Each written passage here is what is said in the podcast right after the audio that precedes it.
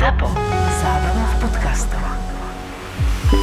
Mirka, s Lukým mi berete, e, z- ako by som to povedal, zážitky Mm. medicínske, lekárske, takže sem s nimi. Tak, spolu sme boli v pondelok na urgente, ty si bol po službe a konečne sme po dlhej dobe mali taký pravý urgent deň. Že ani jedna blbosť. A teda čím sme začali? Asi embolkou. Embolio, áno. Priniesol nám ju vlastne náš Maťo, ten tu už bol tiež v podcaste. Priniesol ho pre kolaps, ktorý sa mu stal, keď išiel od chirurga, ktorý mu diagnostikoval hlbokú žilovú trombózu v predkolenia. Pacient bol spotený, mramorovaný, tachypnoický, hyposaturoval. My sme aj nečakali na výsledky nič. Som kázala Luky mu zobrať resuscitačný vák a ideme na CT z vitálnej indikácie. No a teda e, prišli sme na to CT, ešte predtým mal aj úraz hlavy, tak sme si zobrali už e, so sebou ale aj pre teda heparín, ale potrebovali sme vylúčiť e, zakrvácanie, lebo vtedy vlastne nemôžeme podať lieky na riedenie krvi. E, mali sme aj doktorku radiologičku dole, ktorá nás nečakala, tá nám povedala, že hlava je čistá, ale je tam teda potvrdená obojstranná lobárna embolia. Áno, tak sme podali pacientovi heparín. Áno. Lobárna, že do lalokov, Áno. nie do celých plúc, lalokov to bolo embolizované. hej. Áno. A teda e, ja som bola hneď doktorke na isku, ktorá nás už hore čakala. Pacienta sme tam úspešne dopravili. Spolu aj s tým obrovským červeným záchranárským bakom, z ktorého si doteraz necítim chrbát. Myslíš ten, kde máme všetky potrebné lieky na záchranu života? Áno, áno. Okrem iného teda aj kopec ďalších vecí a on váži nejakých 10 kg, aj mi- 15 možno. Mhm. Zaujímavý pacient to bol. Akože jedna noha jak baleťák, druhá noha jak slon, kvôli tomu, že predtým tam mal hlbokú žilovú trombózu, mramorovaný, čo akurát sme to v niektorej epizóde rozoberali, že naozaj to je prúser, keď vidíme už takého človeka, lebo tam zlyháva mikrocirkulácia. Šok? Pre, šok, hej, pre šokový, alebo teda šokový. No, nebolo by všetko jedno, Mirka. No ale pekne teraz ste to zvládli a pozerali sme teraz aj výsledky, že už teda oveľa lepšie výsledky. Dôležitá vec, čo sme nepovedali, mal 6,8 pH, zase to kyslé prostredie v krvi. A nevieme prečo. Tak, celkom nevieme prečo, ale teraz už má 7,4 a podľa mňa už je aj privedomý a zlepšený. Faktom je, už len podľa tých nechtov, ktoré boli trošku viac dlhé, ako sa patrí a tiež tam bolo trochu viac, ja by som to nazval, že až hliny, tak, tak to vyzeralo, že asi zanedbaný pacient, taký simplexnejší, jednoduchší. No a tiež tam bol také, že fetor, exore, alkoholy, aspoň ja som cítil. Áno, Čiže slušne povedané, keď vám razí z úst alkohol, no a vlastne my sme potom celý čas, čo sme čakali, kým sa natočí to CT, sme rozmýšľali, že prečo má tú acidózu, lebo to bola metabolická acidóza, čo nesedí vlastne na to dýchanie. napríklad u nás interne teraz e, pri vysokom cukre, čiže Mhm. mm-hmm. vysokánska glykémia, to sme mali kedysi, že 70. Čiže metabolicky preto, že je to spôsobené poruchou v metabolizme, spracovávanie energie, dá sa povedať, hej, a jej splodín. Tam to vyzeralo, že on kompenzačne má kusmavolovo dýchanie, teda hyperventiláciu, vydýchaval CO2, aby sa zbavil kyslých produktov, kyslík naťahoval vo veľkom, ešte aj trošku dostal kyslíka, alebo vyzeral v zlom stave, tak sa mu kyslík automaticky dával, ale ukázalo sa, že to nebol až taký strašný prúser. A teraz je presne otázka, či pri tom šoku tá periféria nebola problém, že možno keby sme mu robili z arterky alebo zo žily, tak je tam trošku iné to pH.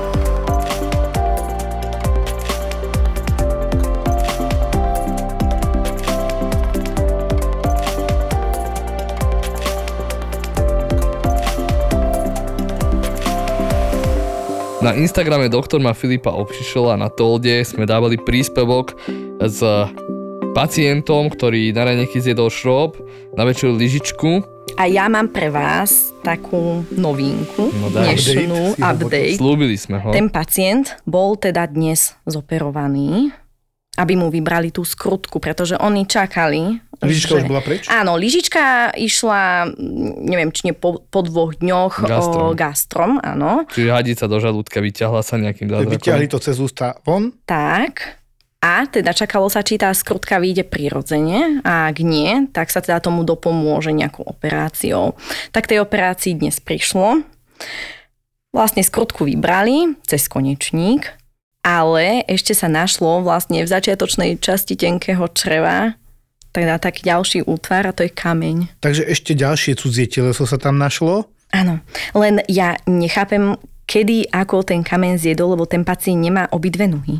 A keď on leží vlastne v tej posteli nemocnici, ako sa dostal ku kameňu? Ako sa to volá, keď človek, ktorý pojedá iné veci. Nestráviteľné veci, pika syndrom. To znamená, tento pán má zrejme tento syndrom, lebo inak to neviem vysvetliť, keď nám papa kamene, lyžičky, e, skrutky a podobne. Dneska som mal pacienta, ktorý papal kuriatko, k tomu si otvoril čalamádu, papal čalamádu a zrazu si vyťahol z úst jeden črep, taký asi 2 cm, on ho teda mal aj nejako nafotený, no a potom uh, sme ho poslali na orele lebo stále mal niečo v krku, už ho bolelo aj žalúdku, už ho potom všetko bolelo, keď do mňa odchádzal. No sú dve možnosti. Buď si to tam porezal, poškodil a to cíti ako opuch a cudzie teleso, alebo tam ešte bude nejaký kúsok toho skla. Ale akože na rengení sklo nevidíme, takže zaujímavé. Jasné, že my sa ako bezkrčeného lekára v tomto prípade nezaobídeme, lebo nevieme, či je ešte v orofaringu alebo už nižšie, ale skôr asi nie, lebo Kilianos vierač, ako to ja volám, to by ti ukázal, že to je nižšie a on ti ukázal, že to je ešte niekde v oblasti tesne pri krku. Mhm.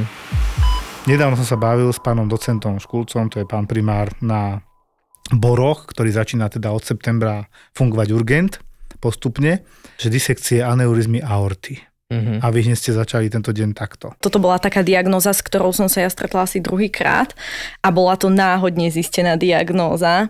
Nakoľko pacientka mala mať nasledujúci deň operáciu, tak absolvovala minulý týždeň predoperačné vyšetrenie, mala mať operovanú štítnu žlázu. Uh-huh. A teda v rámci predoperačného pre- e, vyšetrenia sa robia odbery, um, teda základné vitálne funkcie sa merajú EKG a robí sa aj rengen hrudníka.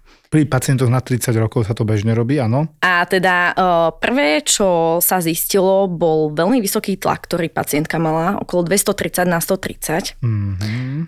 A druhá vec bolo rozšírenie tzv. mediastina uh, na, na rengeni hrudníka. Čiže to miesto za srdcom nad srdcom. A medzi plúcami? Tak, a bola tam taká poznámka, že teda o, máme to nejako dodiagnostikovať, ale že môže tam byť nejaký súčiniteľ cievnej komponenty. Nevieme čo, ale niečo s cievami. Tak teda doktorka obvodná odoslala pacientku internistke. Internistka kvôli tomu tlaku teda skontraindikovala operáciu, ale že dorieši tento nález na rengeny hrudníka. Tak pacientku odoslala k nám do nemocnice na CT ortografiu.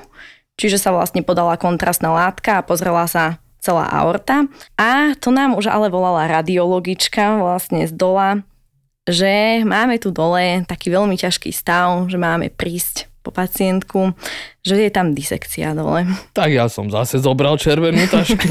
Druhýkrát za deň, hej. Toto ešte asi nebolo. Ale prečo sa usmievame? Lebo vieme, že ste to zvládli, pokračujte. A išli sme tam a čakáme, že pacientka bude úplne vykotená, hej. V zlom Z stave. bolesti a neviem čo.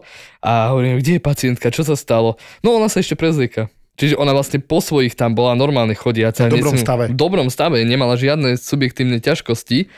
Uh, tak sme ho hneď dali lahnúť, v momente sme išli k nám na oddelenie, konečne sme využili aj normálny crash room, že na pozorovanie pacienta, ale sme ho chceli mať čo najbližšie. No a merali sme jej vitálky, tlak, dostala tuším dva brantily, čo sú sakramensky silné lieky na zrazenie toho tlaku, na ktoré vôbec nezareagovala. Mm. čo je divné. Potom sme konzultovali kardiocentrum, tam nám bolo povedané, nech skúsime amlodipín, na ten tiež nezareagovala, tak potom už sme skúšali potom sme skúšali izoket, potom sme skúšali nitráty, intravenózne podávané. Dožili. Áno, e, kvôli ktorým som mal minulý týždeň zaviazaný prst, lebo som sa porezal, keď som ich Tak toto je tá odpoveď. Áno, tajomstvo odhalené. Či si otváral ampulku izoketu Áno, aj Brantil, dvakrát som a sa nepoužil ďobol. si to cez tričko, jak som ti to ja hovoril. Nie, nebol čas, Jožko.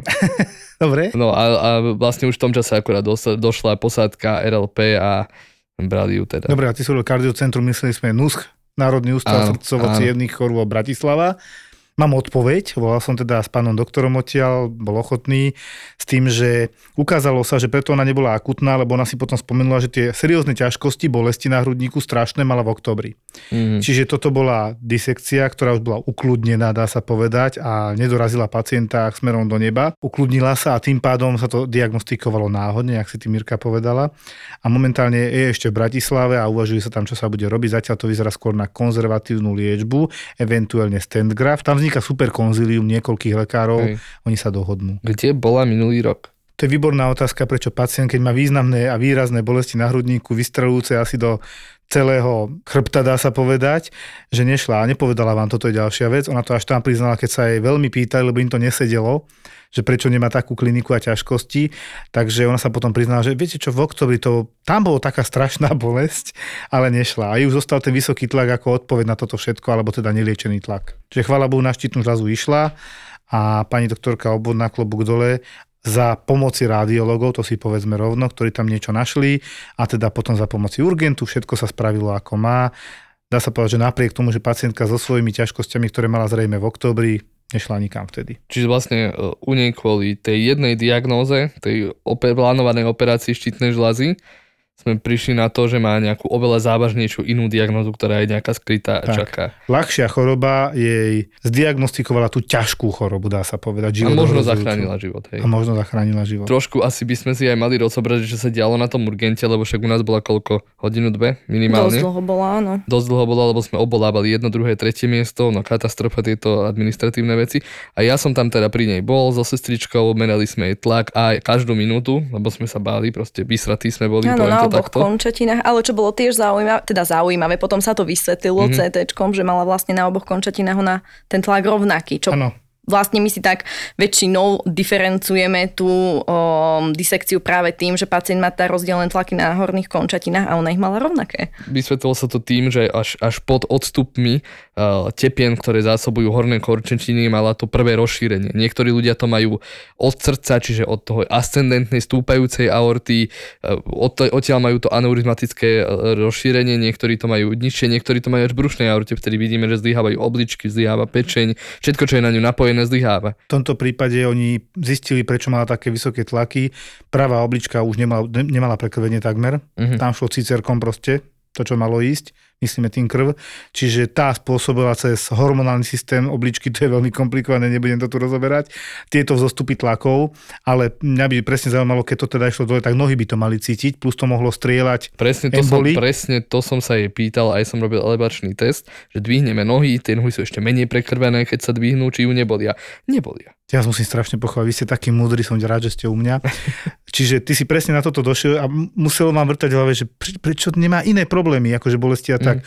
Takže odpoveď je, lebo sa neskôr priznala, že v oktobri mala ten hlavný problém a tamto jednoducho ten systém nejakým zázrakom udržal a dočkal sa až do augusta mm. ďalšieho roku, čo teda je malý zázrak, ale on to mohol kedykoľvek prdnúť definitívne, samozrejme. Ja som mal strašnú dilemu, lebo však ja som tam s ňou bol na zákrokovni, kým Mirka robila tú hroznú robotu, že obolávala XY miest, písala, ordinovala a ešte tam mala ešte plus niekoho. To bolo hrozné. A ja som tam bol, lebo však ja som akurát nemal pacienta. Neuveriteľné. to je Akurát. neveriteľné. takže som si užíval akčnosť. No ale ja som mal strašnú dilemu, lebo rodina jej tam došla.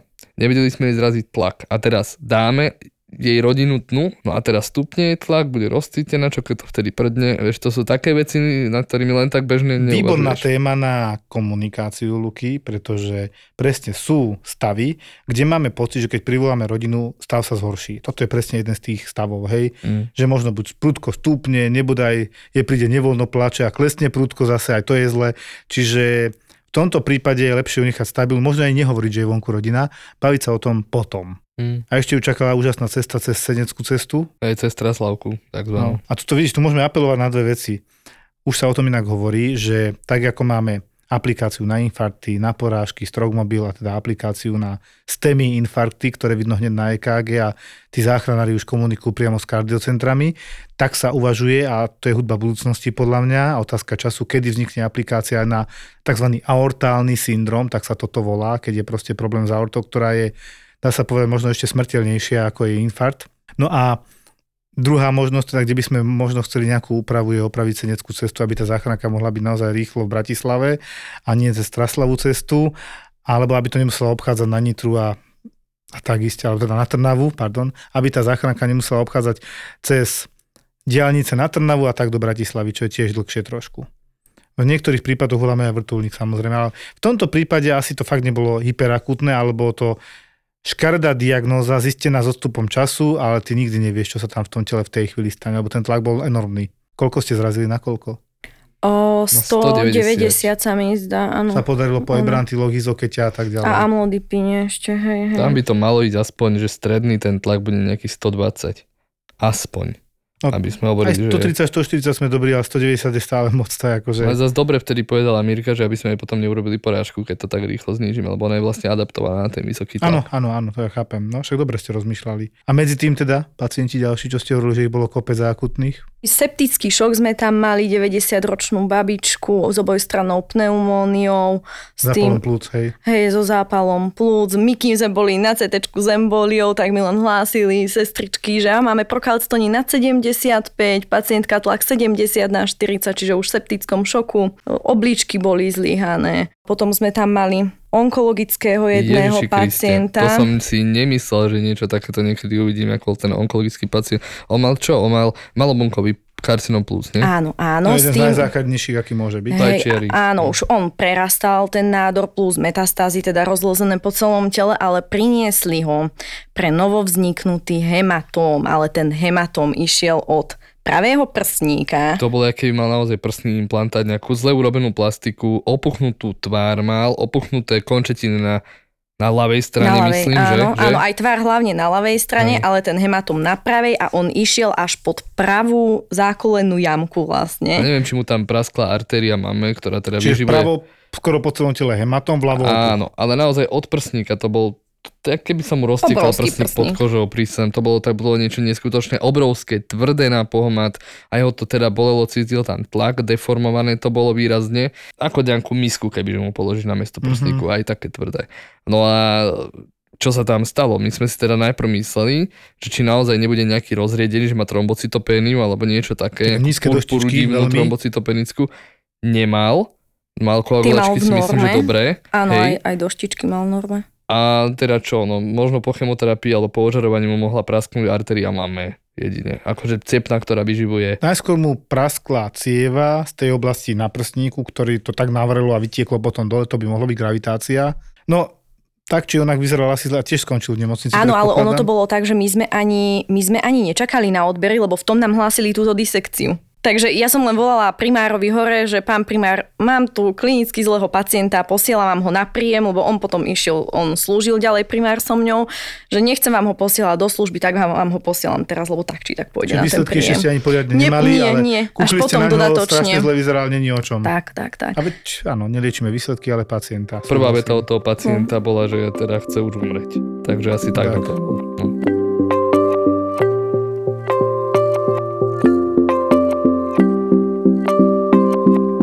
Dnes naproti týmto dvom dňom, čo boli, bola celkom taká, že kľudnejšia služba. Ja som bol prekvapený aj tí ľuky podľa mňa. Tak sme si tak aj šerovali pacientov.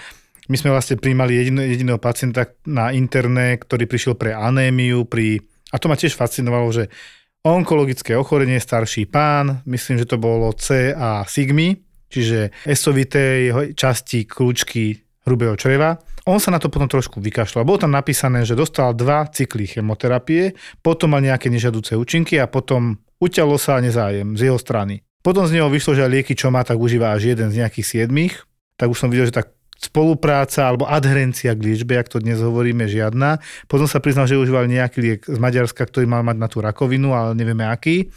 A že teda on sa cítil dobre a vybavené, akurát, že teraz prišiel s tým od obvodnej, že vyzeral bledo, niekoľko dní sa zadýchaval, bušilo mu srdce, bol slabý a teda sa zistila ťažká chudokrvnosť s hemoglobinom 57, kde pod 80 už podávame krv, tak nebolo veľmi o čom, tak išiel hore na príjem. S tým, že už som radšej aj nekom, nekomentoval to, ako sa na to vykašľal. To bol ten s tým kufríkom, čo chcel ísť preparkovať auto domov? Áno, áno. Bomba. Týmto nízkym hemoglobinom, že on ide preparkovať od toho, my vás nepustíme, akože jedine na revers, ale potom sme sa cez ceru nejak dohodli rozumne, že ona mu donese veci, vybaví to auto, lebo to je riziko pustiť takéhoto pacienta za volant ešte, keď už to vieš. Ale potom sme riešili s Lukášom veľmi zaujímavú vec. Pani, ktorá mala síce starý trojdňový úraz, na prvý kúk by sme povedali, že prišiel taký výmenný lístok, od obvodného lekára, že neurologická ambulancia v podstate nebola odoslaná ani k nám na urgentný Mhm. príjem, ale vysvetlili, že neurologická ambulancia myslela tým urgentný príjem. Prosím vás, to nie je to isté. Dobre, ona mohla ísť normálne na ambulanciu za neurologom, hoci kým, ale chvala Bohu išla za nami. Teda ja som viac menej dotlačil dnu, najskôr som mu chcel oddať neurologičke a tá mi hovorí potom, no dobre, tá pani pred troma dňami mala u seba záchranku s tým, že nevedela presne, čo sa stalo, našla sa v posteli s tým, že je celá modrá, samé modriny po tele má, boli ju hlava a tak, a že pravdepodobne spadla to schodov.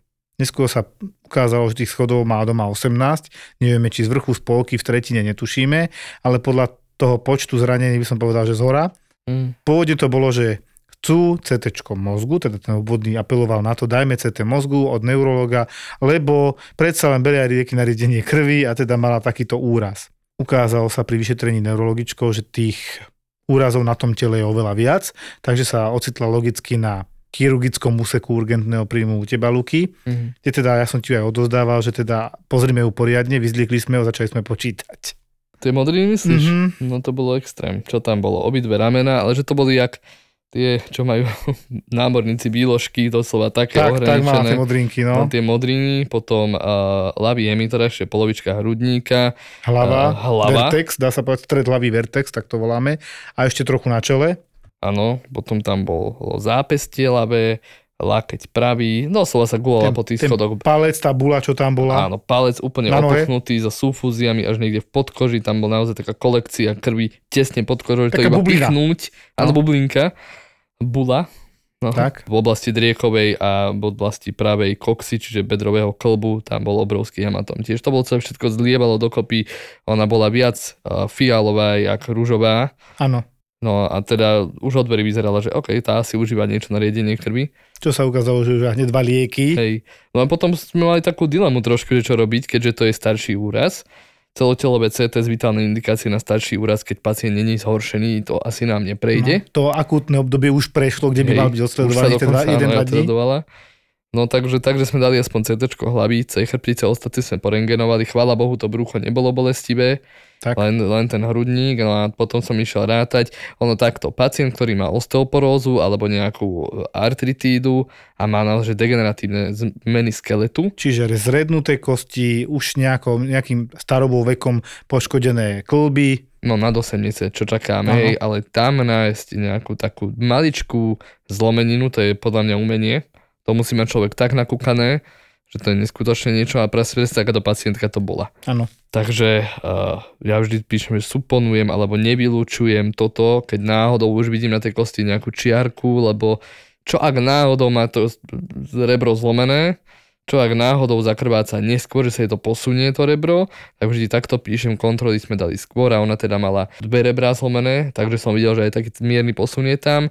Zápestie bolo zlomené, na lakti chvala Bohu nič nebolo, Ako neboli to ramenách. velikánske zlomení, také drobné. Také drobné, že fisúry, čiže taká akoby poškriabaná kosť alebo infrakcie tých drobných kostí, že ako keby zasek, seknuté iba sekrou do tej kosti, ale nie Nebolo úplne to prelomené. dúchom zlomené Presne každopádne.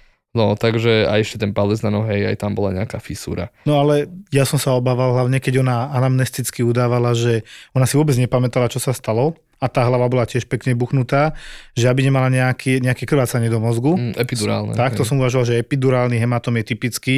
To je proste nad plenou krvácanie a typické pre ňu je, že ten pacient má tzv. lucidný interval, že si istú dobu pamätal, potom nepamätal a potom zase pamätal. Je tam proste tzv.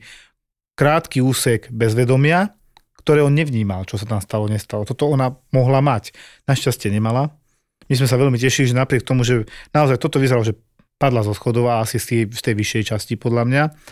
A napriek tomu, že užívala dva, liek, dva lieky na riedenie krvi, závažné krvácanie sme tam nenašli. Nak- Nakoniec išla domov, aj keď vyzerala, ako keby prešiel autobus, ale teda našťastie dopadlo to dobre, ale trošku ma prekvapilo, že zachránka tam bola a ostala doma, že vraj tam podpísala revers, ale teda nepamätala si na to, čo sa stalo. Je to sporné. To bola tá bývalá sestrička, nie? Áno, ona robila predtým sestričku na vidíš, to, to sú pediatrii. najkomplikovanejší pacienti, tí zdravotníci. Oni podpíšu reverz vždy. Ja mám Áno. takú skúsenosť. Nechceme otravovať, to budeme robiť asi aj my, že? Mhm. Dobrý deň, som doktor Svetozár Droba, forenzný psychiatr a poradná časť podcastu Vražedné psyché.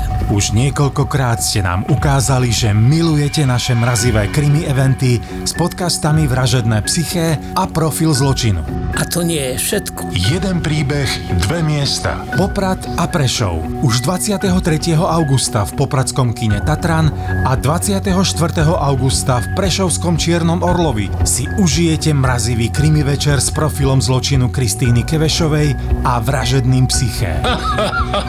Vstupenky na zapotur.sk Ďakujem.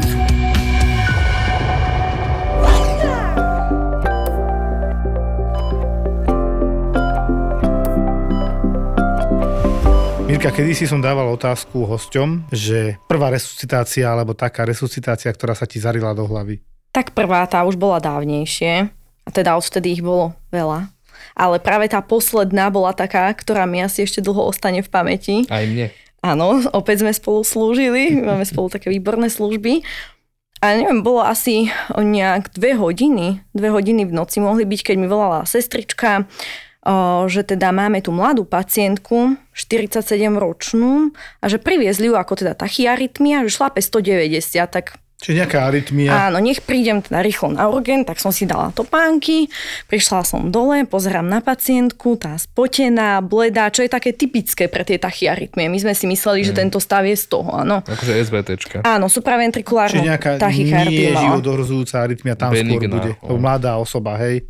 Áno, takže som si ju prebrala a začali sme ju liečiť. Takže pri supraventrikulárnej tachykardii ako prvú voľbu sme zvolili adenokor, čo dávame, to je vlastne, že vám na chvíľu vypne ako keby srdce. Áno, je tam krátka pauza, aby ti naskočil normálny rytmus. No a tam, sa. tam sa tak postupne dáva, že 3 mg 6,12 nám pacientka absolútne nezareagovala, ona stále išla tých 190. Nepokojná na tom lôžku, ona stále sa nám stiažovala, že ju kríže bolia, ty si jej ešte aj podkladal vankúšmi ju. My sme ju začali mysleť na disekciu aorty. No potom ďalej sme jej podali teda o, propanor, antiarytmikum, lebo môjim cieľom, nakoľko je to mladá pacientka, ako bez nejakých doteraz interných komorbidít, bolo ju zvertovať teda na taký normálny sinusový Ešte ste rytmus. mali výsledky krvi. Nemali sme vôbec A výsledky nejaké krvi. ťažkosti, čo pacientka udávala? No to bolo to, um, ona pôvodne dokonca záchranka tam bola zavolaná, že prezvracanie. Mhm. Ona dvakrát zvracala s tým, že potom sa začala stiažovať na bolesti krížov. Ona dokonca na adrese chcela podpísať negatívny revers že ona sa chce nehať proste doma, nechce to ďalej riešiť. No ale teda mm, videli tie pulzy, videli EKG, tak ju priviezli. No a na čo sa nám stiažovala? No, že ju boli ten chrbát, ale nebolo to typické pre disekciu, nakoľko to nebolo medzi lopatkami, ale naozaj, že to bolo, že kríže. Krížoch. Kríže. Krížoch. Ale ona bola aj taká zmetená, neklúdna na tej posteli. My sme si potom všimli, že má taký poklesnutý kútik, tak už sme rozmýšľali, či tam nie je nejaká cievna príhoda. Ale ona sa Ale nám potom, zrazu už ani to nemala. A ona sa nám priznala, No. že ona mala o, centrálnu o, parezu nervus facialis, Aha. čiže že ona to nejako prekonala. No. Takže už aj to sme vylúčili. Po týchto antiarytmikách stále nič, tak potom mm, som podala beta blokátory, lebo tlakovo bola dobrá, 140 na 90. Čiže si ju nechcel už vertovať, ale spomaliť. To bolo základ, lebo som sa rýchlo. bála, kam zo 190 nám prejde, do čo tam môže prejsť, do fibrilácií komorovej, do, čo, do čohokoľvek. Jasne. Tak sme dali beta blokátory a na tie nám zareagovala, stiahli sme ju na nejakých 130. Lenže o 5 minút už som počula takéto typické bublanie z diálky, my sme tak zvuky pred ona, ňou. ona nezačala bublať, ona začala kašľať, už ak sa s nami rozprávala, začala odkašľavať si. Nám nedoplo, že nie som myslel, že asi nejak, nejak sa aj zle leží alebo niečo. A normálne rozpráva sa s človekom a zrazu iba také bla bla bla. No, no také, Takéto. to sa tak striedalo, že kašel, no. potom trošku niečo tak. A Že keď fo- si ho aj popočúvala, tam nebolo na začiatku nič. Na za- nie, Vôbec. nie, vôbec.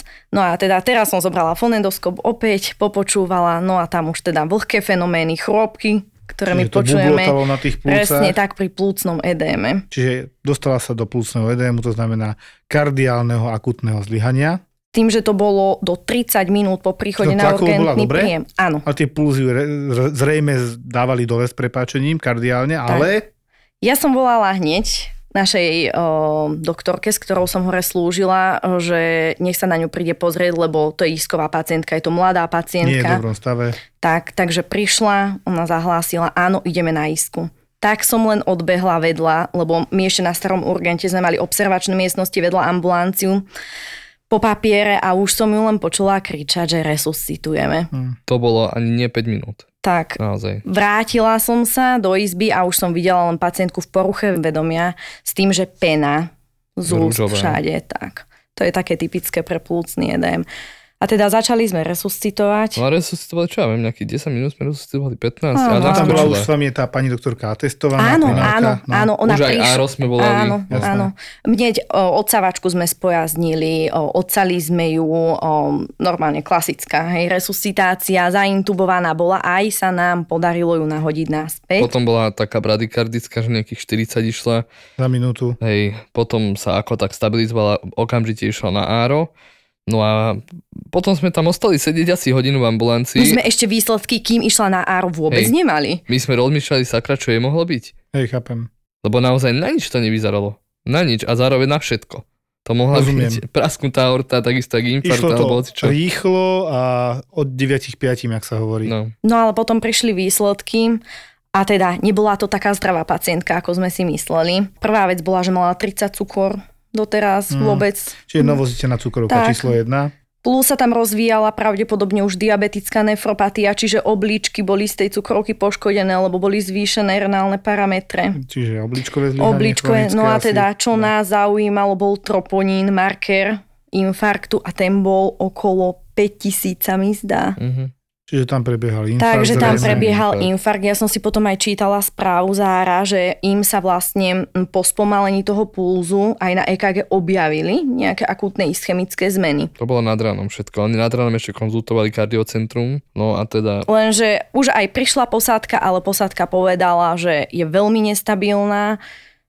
Ona sa im tam začala opäť dekompenzovať, opäť došlo k bradykardii až k asystolii a nakoniec sa teda ju nepodarilo ani previesť nič. Čiže to skončilo tak, že napriek prvému zachráneniu ten stav bol taký nezvratný a infarkt asi veľký, že jednoducho ten prevod nezvládla aj tak. No ale už 47-ročnej pacientky je to Bola také. nejaká obezná alebo niečo? Nie. Zaujímavé. chudá malá žena proste. Ale teda bol to infarkt a nepoznané ďalšie ochorenia dosť závažné. Pravdepodobne na to kašľal aj na ten diabetes. Zhorší sa ti zrak, horší sa ti obličky, to sa nedá len tak nevšimnúť si. Dobre, a Dedimer ešte sa spýtam, marker nejakých z iných zrazenín? Mm, to bolo negatívne, sa mi zdá. Ale e, jej ešte ARO stihlo spraviť CT mozgu, ktoré bolo negatívne a ešte dokonca aj CT aortografiu robili. Vylúčila Pre istotu, disekcia. kvôli tým krížom, bolesti krížov také netypické. To je dosť divné. No, no, ale bolo tam to zvracanie.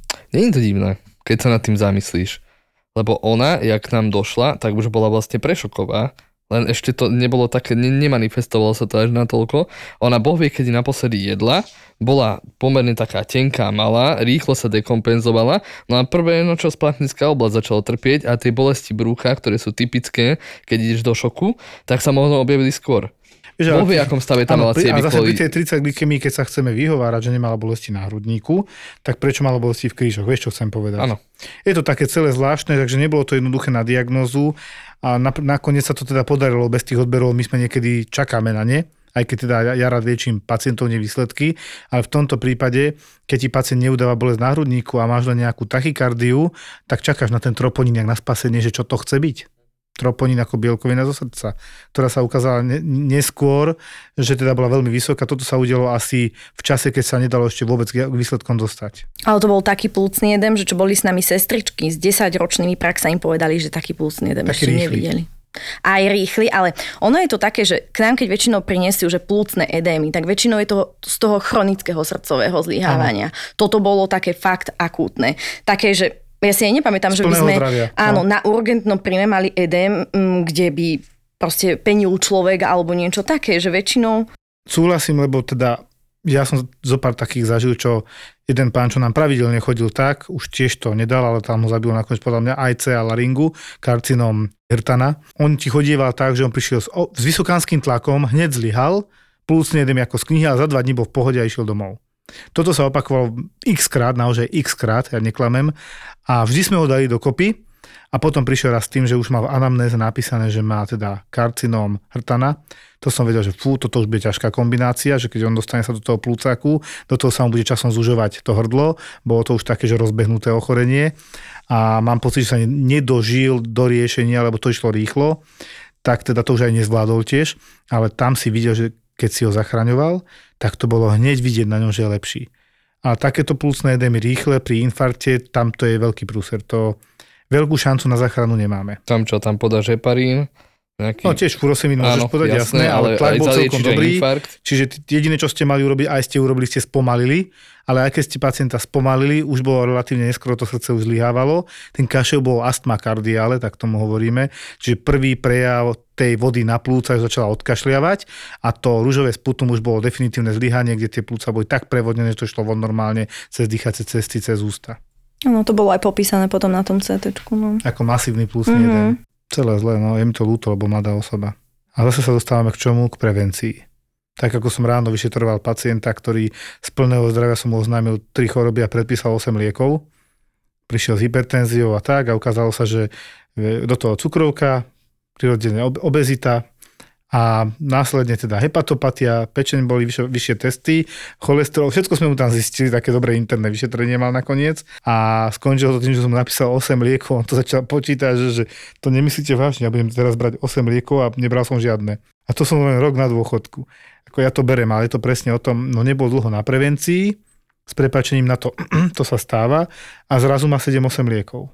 To je presne o tom, keby sa na tú prevenciu chodilo, tak tu neriešime disekcie aorty, tie natrhnuté cievy, keď sa to tak dá povedať, tak tu neriešime náhle vzniknuté infarty, celé je to o tom chodiť na tie preventívne prehliadky a zachytí sa to. V podstate tie iné choroby, civilizačné, vysoký tlak, cukrovka, obezita, cholesterol vysoký a tak ďalej, sa to zachytí skôr, zalieči a keď ten pacient ešte aj bere tie lieky, tak sa dostaneme k tomu, že nedopracujeme sa k týmto závažným komplikáciám, kde už naozaj je na rade ten urgent. Alebo nie, že sa predpíšu skôr lieky a nedopracuješ sa k niečomu horšiemu, ale napríklad pri takom obyčajnom diabete aj druhého typu, teda iba druhého typu, stačí dieta na začiatku. Keď to nie je také vysoké, No. jasné. A pôjdeš na preventívku, trošku máte hraničný cukor, schudnite, začnite trošku cvičiť a človek Na, naša dieta. sestrička, ktorej som pred dvoma rokmi napísal prvé pady, perorálne antidiabetika, tam mi tvrdila, že no ona sa tohto zbaví. Ona začala dobre sa stravovať, pochudla, dávala si fakt veľký pozor na tú stravu a momentálne sme v čase, keď uvažujeme nad tým, vyhodiť tie lieky na cukrovku a stačí jej dieta. Presne ako hovoríš. Že dať sa to dá, ale cesta nie je ľahká, cesta je tu v hlave. Mirka, ty, že si mala moju otázku z neurológie na skúške, ALS. Áno, áno, stretli sme sa s tým s Lukým opäť spoločne v službe, eh, kedy nám priviezli pacientku, eh, trošku zle zreferovanú, pretože mi ju pán doktor dovzdával ako, ako respiračná insuficiencia u pacientky so svalovou dystrofiou, že ona im v úvode na adrese saturovala nejakých 60%, no ale potom sme sa teda dočítali z papierov, že ona má amyotrofickú laterálnu sklerózu. Čo môže imponovať ako dystrofia, ale není to dystrofia. Nie je to Ten problém je dystrofia. neurologický, no. Tá pacientka k nám prišla, saturovala, na kyslíku sa držala okolo tých 90%, Zo začiatku, hej. áno, ale mm, teda bola tam porucha vedomia až na úrovni soporkóma ešte v úvode. No a potom postupne nám začala klesať. Videli sme zrazu 60 saturáciu, potom vidíme 40 saturáciu.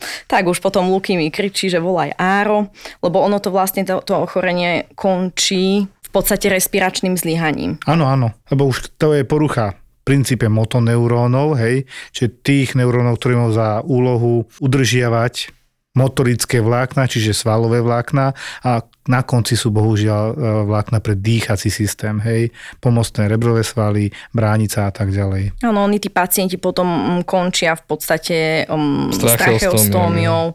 A on to ide strašne rýchlo, aj u nej to išlo tak rýchlo, lebo k tebe sa dostala a ja som na ňou stál, my sme nevedeli, ako, ako rýchlo jej to progreduje. Čo, včera ešte stála, chodila, alebo nikde to nebolo napísané takto podrobne, ale potom sme sa teda dozvedeli aj od manžela, však ty si mu volala, že už posledný týždeň bola taká, Že že, už len ťažšie ležala, ťažšie sa jej dýchalo, no tak sme volali teda Áro, tak sme ju zaintubovali, no a Myslím, že nakoniec to dopadlo tak, že jej naplánovali nejakú tracheostómiu. No na druhý deň, pokiaľ viem ráno, sa zlepšila dokonca a že ju odpojili od umelej plúcnej ventilácie a napojili ju na neinvazívnu ventiláciu, mm-hmm. NIVUKu. No a nemal nejaký infekt na to nasadnutý ešte? Nemala zlé odbery, ona mala odbery dobre. Tam Čiže to išlo čisto, ona bola tlakovo dobrá, ona bola pulzovo dobrá. Zrazu sme uvideli mi chvíľku aj, že nula saturácia, nič a proste a pulzy stále išli. Čiže jej srdce išlo, len proste nedýchala. To bolo jak vidieť proste miasteniu gravis, tak rýchlo to išlo. Áno, ono takto to môže niekedy prebehnúť, lebo tam bola porucha vedomia, ste hovorili. Áno, v úvode je sopor, ale potom ja som si privolala aj neurologičku, je to čo si neurologická myslím? diagnóza, áno. Či ona nedostala nejaký liek na ukludnenie, tým pádom sa prehlbil problém ALS, utlmila vedomie dýchania a išla ešte viac dole, ako bola normálne.